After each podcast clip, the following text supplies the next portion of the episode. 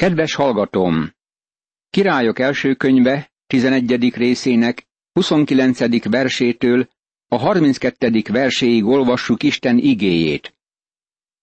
Abban az időben Jeroboám elment Jeruzsálemből, és útközben találkozott a sílói Ahíjá profétával, aki egy új köpenybe volt burkolózva. Csak ők ketten voltak a mezőn.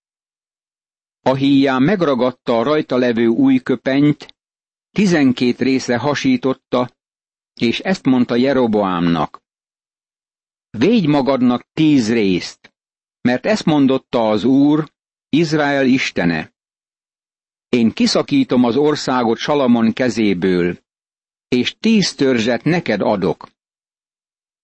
Egy törzs azonban az övé maradt szolgámért, Dávidért, és Jeruzsálem városáért, amelyet kiválasztottam Izrael összes törzse közül. Ahíjá próféta vette Jeroboám új öltönyét, és tizenkét részre hasította. Tíz részt átadott Jeroboámnak, és így szólt hozzá. Isten neked ad tíz törzset, a királyság ketté szakad. Miért szakította Isten ketté Izrael királyságát? Azért lesz ez, mert elhagyott engem és Astóretet, Szidón istenét, Kemóst, a Moábiak istenét, és Milkómot, az Ammóniak istenét imádta. Nem az én útaimon járt, rendelkezéseimet és végzéseimet, amelyeket én helyesnek látok, nem hajtotta végre úgy, ahogyan apja Dávid. Királyok első könyve, 11. rész, 33. vers. A próféta tovább folytatja üzenetét. Dávid miatt Isten nem veszi el az egész királyságot Salamon kezéből, de elveszi azt Salamon fiának a kezéből, és tíz törzset Jeroboámnak juttat. Ezek után Jeroboám menekülni kényszerült, hogy meg ne öljék. Salamon meg akarta öletni Jeroboámot, Jeroboám azonban útra kelt, és Egyiptomba menekült Sisákhoz, Egyiptom királyához, és ott is maradt Egyiptomban Salamon haláláig. Királyok első könyve, 11. rész, 40. vers. Salamon történetének a többi része, mindaz, amit véghez vitt, továbbá a bölcsessége, megvan írva Salamon történetének a könyvében. Az az idő, ameddig Salamon Jeruzsálemben egész Izraelen uralkodott, negyven esztendő volt. Azután Salamon pihenni tért őseihez, és eltemették apjának, Dávidnak a városában. Utána fia, Roboám lett a király. Királyok első könyve, 11. rész, 41., 42. és 43. vers. Még többet is megismerünk Salamon tetteiből és bölcsességéből, a krónikák első és második könyvei alapján. Színpompás uralkodó volt abban az értelemben, hogy sokat fölhalmozott-e világ javaiból. Királyságban minden a gazdagságot, a bőséget és a virágzást árulta el. Az új szövetségben, ami urunk utal Salamon dicsőségére. Valóban földi dicsőség volt királyságában. A tizenkettedik fejezet szerint Roboám, Salamon fia követi őt a trónon. Jeroboám visszatér Egyiptomból, és vezeti a tíz törzset, miközben követelik az adózás csökkentését. Roboám királyságának fiataljai befolyására elutasítja az öregek tanácsát, akik Salamon tanácsadói voltak, és visszautasítja a tíz északi törzs kérését. Ahelyett, hogy csökkentené az adókat, azzal fenyegeti őket, hogy még jobban fölemeli. Jeroboám fellázította a tíz törzset. Jeroboám a nemzetet megosztja vallásilag és politikailag is azzal, hogy két aranyborjút állít fel, egyet Bételben, és egyet Dán törzsének területén. Az északi törzsek bálványimádásba merülnek. Salamon meghal, és fia Roboám kerül a trónra. Roboám elment Sikembe, mert Sikembe ment egész Izrael, hogy királyá tegye őt. Meghallotta ezt Jeroboám, Nebát fia, amikor még Egyiptomban volt, ahová Salamon király elől menekült. Jeroboám tehát Egyiptomban tartózkodott, de értekültek és hazahívták őt. Jeroboám Izrael egész gyülekezetével együtt eljött, és így beszélt Roboámhoz. Apád súlyos igát rakott ránk. Te azért most könnyíts azon a súlyos szolgálaton és nehéz igán, amelyet apád ránk rakott, akkor szolgálunk neked. Ő így felelt nekik. Menjetek el három napra, azután térjetek vissza hozzám. A nép tehát elment. Királyok első könyve, 12. rész, első verstől az ötödik versig. Salamon óriási építési programot hajtott végre, rendkívül nagy költséggel. Halála után a nép kérte az adófizetés csökkentését. Hallunk kormányokról, amelyek ma túl sokba kerülnek. Ha tudni akarod, hogy miért oly sok a költség, akkor menj el az ország fővárosába, tekints bele a kormány munkájába, és megtudod, hogy miért olyan magasak az adók. Hidd el nekem, a kormány nagyon költekezik, és szétfolyik kezéből a pénz.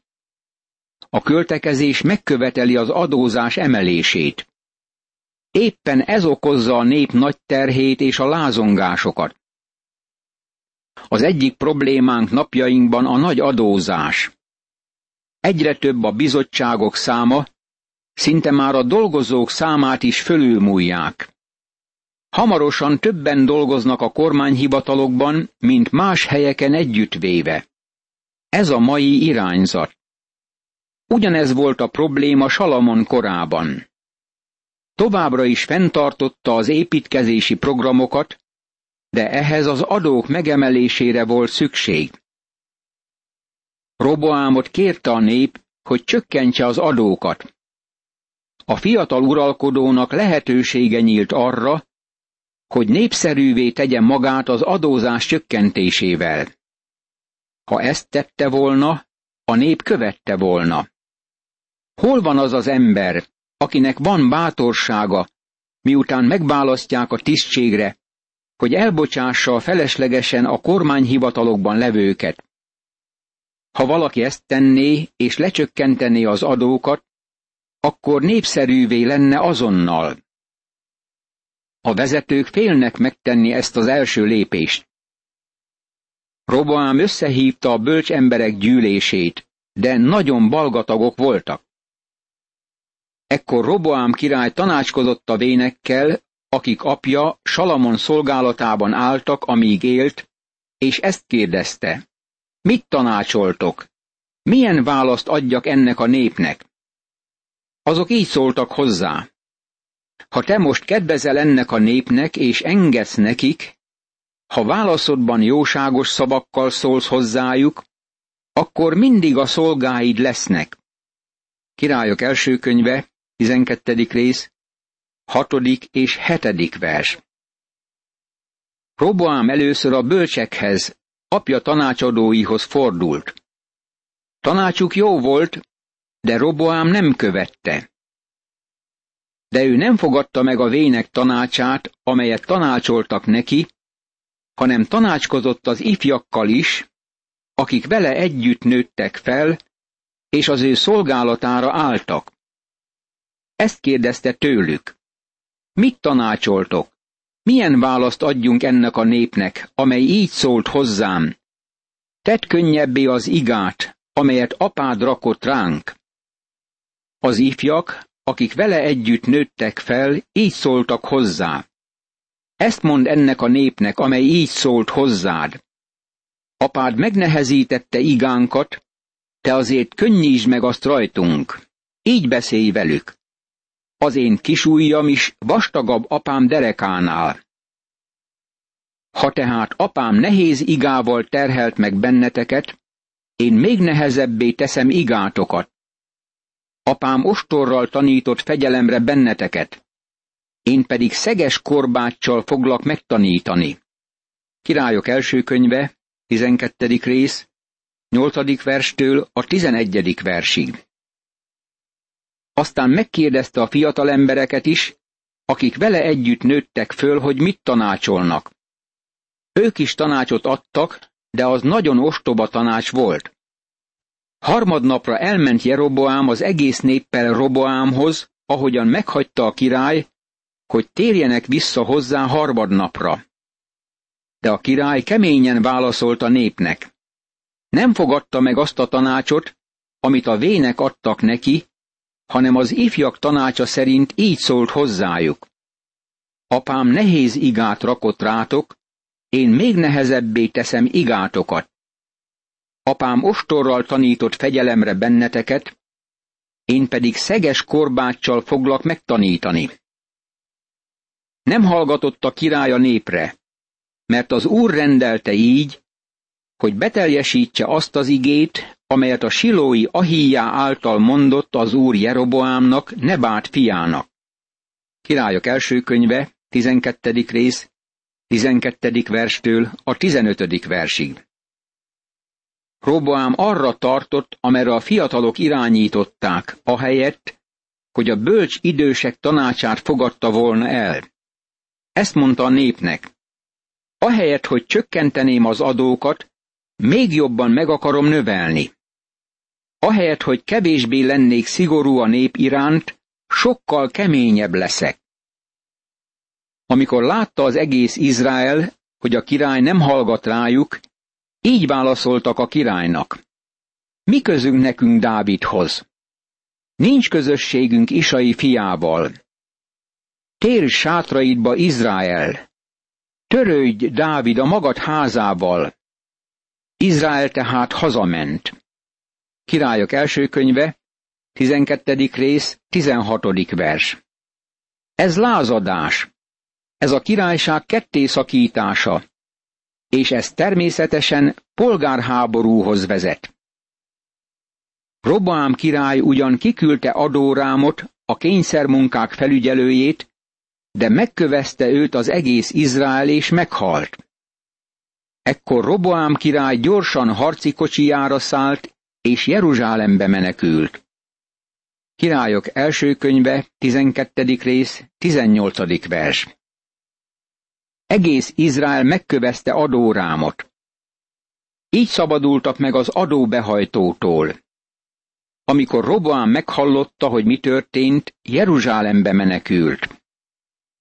Izrael tehát elpártol Dávid házától. Így van ez még ma is. Királyok első könyve, 12. rész, 19. vers. Izrael fellázadt Dávid háza ellen, ami a királyok első könyvében van megírva. Ez a lázadás folytatódott egészen a babilóniai fogságba vitelig. Roboám bőstelen döntése, hogy nem hallgatott a népre, képessítette Jeroboámot arra, hogy elszakítsa az tíz északi törzset, és kialakítsa az északi királyságot. Eközben Jeroboám így gondolkozott. Hát, ha visszakerül a királyság Dávid házához. Ha feljár ez a nép, hogy Jeruzsálemben, az úrházában mutassa be áldozatait, akkor ennek a népnek a szíve Urukhoz, Roboámhoz, Júda királyához hajol, engem pedig megölnek, és visszatérnek Roboámhoz, Júda királyához. Ezért elhatározta a király, hogy készített két aranyborjút. Majd ezt mondta, eleget jártatok már Jeruzsálembe. Itt vannak isteneid, ó Izrael, akik kihoztak téged Egyiptomból. Az egyiket elhelyezte Bételbe, a másikat pedig Dámba vitette. De ez a dolog vétekre vezetett, mert a nép eljárt az egyikhez Bételbe, a másikhoz pedig Dámba. Királyok első könyve, 12. rész, 25. verstől a 30. versig. Jeroboám aranyborjút emelt Bételben és Dámban. Azért tette azokat oda, hogy a nép imádja a borjúkat, és ne menjenek a jeruzsálemi templomba imádkozni. Ez jelzi az ország kettészakadását északi és déli királyságra. Most követjük a megosztott királyságról szóló beszámolót, és meglátjuk, hogy milyen módszert alkalmazott az író a királyok első és második könyvében, amelyekben Izrael történetének és Júda történetének egy részét találjuk. A följegyzés egyszer az egyik, máskor a másik országrészről szól.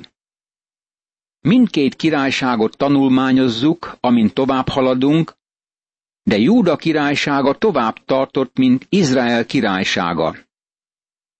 Csak nem valamennyi próféta, a fogság utáni próféták kivételével ez időszakban profétált. Tekintsük meg a kettéosztott királyság kronológiai táblázatát.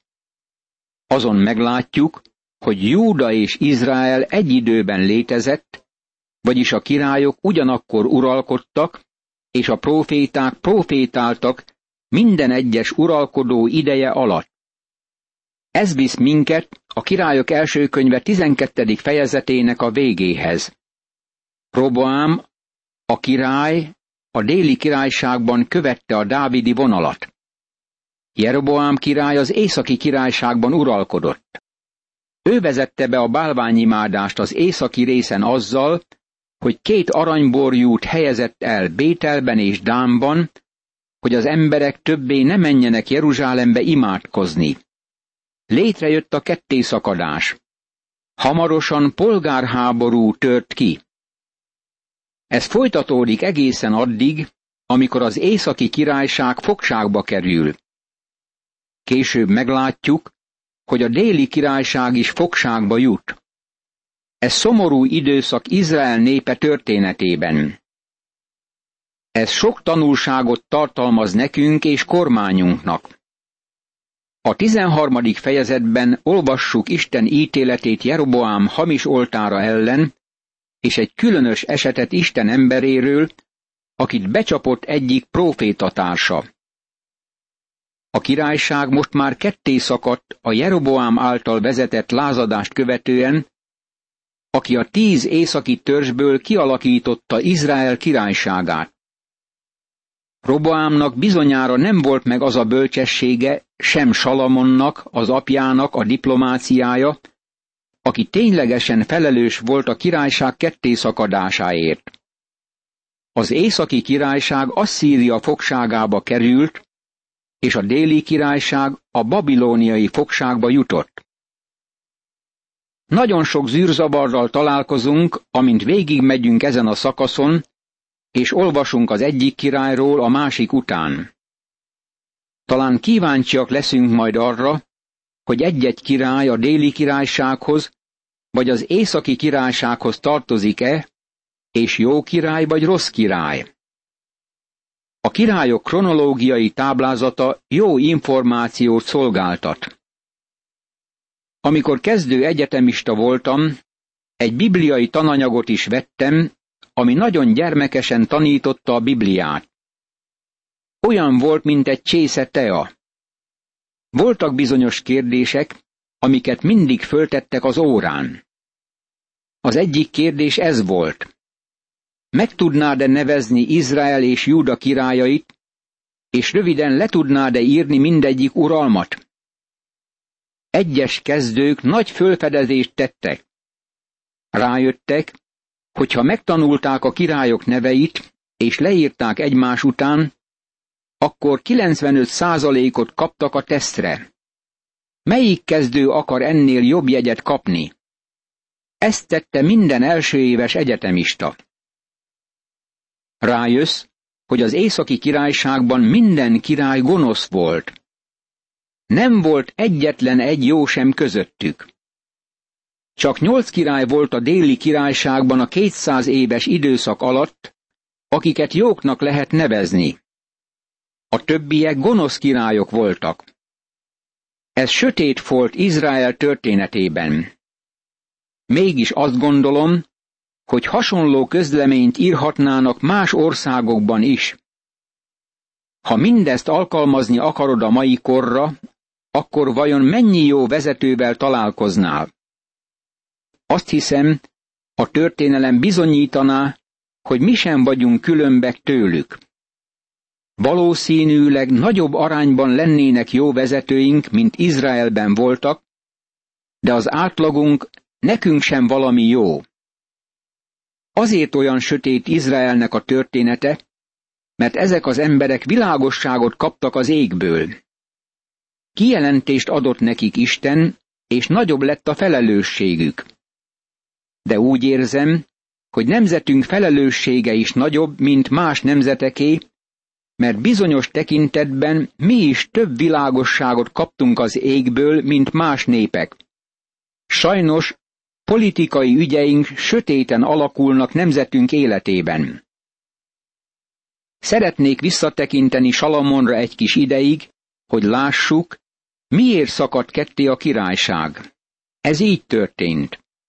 Salamon különös bölcsességet kapott Istentől, hogy irányítsa a királyságot. Mégis az a bölcsesség nem kerül be egyéni életébe. Salamon nyilvánvalóan nem kapott lelki bölcsességet vagy fölismerést. Megértett bizonyos alapelveket és gondolatokat, amelyek képessé tették, hogy nagyon bölcsen uralkodjék, de ez nem hatotta át egyéni és magán életét, és bizonyára nem hatotta át lelki életét. Kezdjük látni korai életpályáján, hogy sohasem szakított a hamis vallással. Kezdetben, amikor trónra jutott, bálványimádás volt, és szemet hunyt e fölött, nem tett határozott pozitív lépést ez ellen. Aztán kezdett részt venni abban, ami a virágzáshoz vezetett. Hajókat küldött, hogy majmokat és pábakakasokat vigyenek az országba. Semmi különös baj nincs a majmokkal és a pábakakasokkal. De az ilyenekkel való megszállottság helytelen, ha arra kaptunk elhívást, hogy dicsőítsük Istent. Tegyünk bizonyságot róla, és neki éljünk. Salamonnak megvoltak a gyenge pontjai. Imádkozzunk! Uram, köszönöm figyelmeztetésedet. Őrizd meg attól, hogy a kapott lehetőségeket rosszra fordítsam. Segítségedet kérem abban, hogy minden ajándékot, minden lehetőséget, időt, tehetséget és pénzt hadd használjak föl bölcsen, a te szent akaratod szerint. Ámen.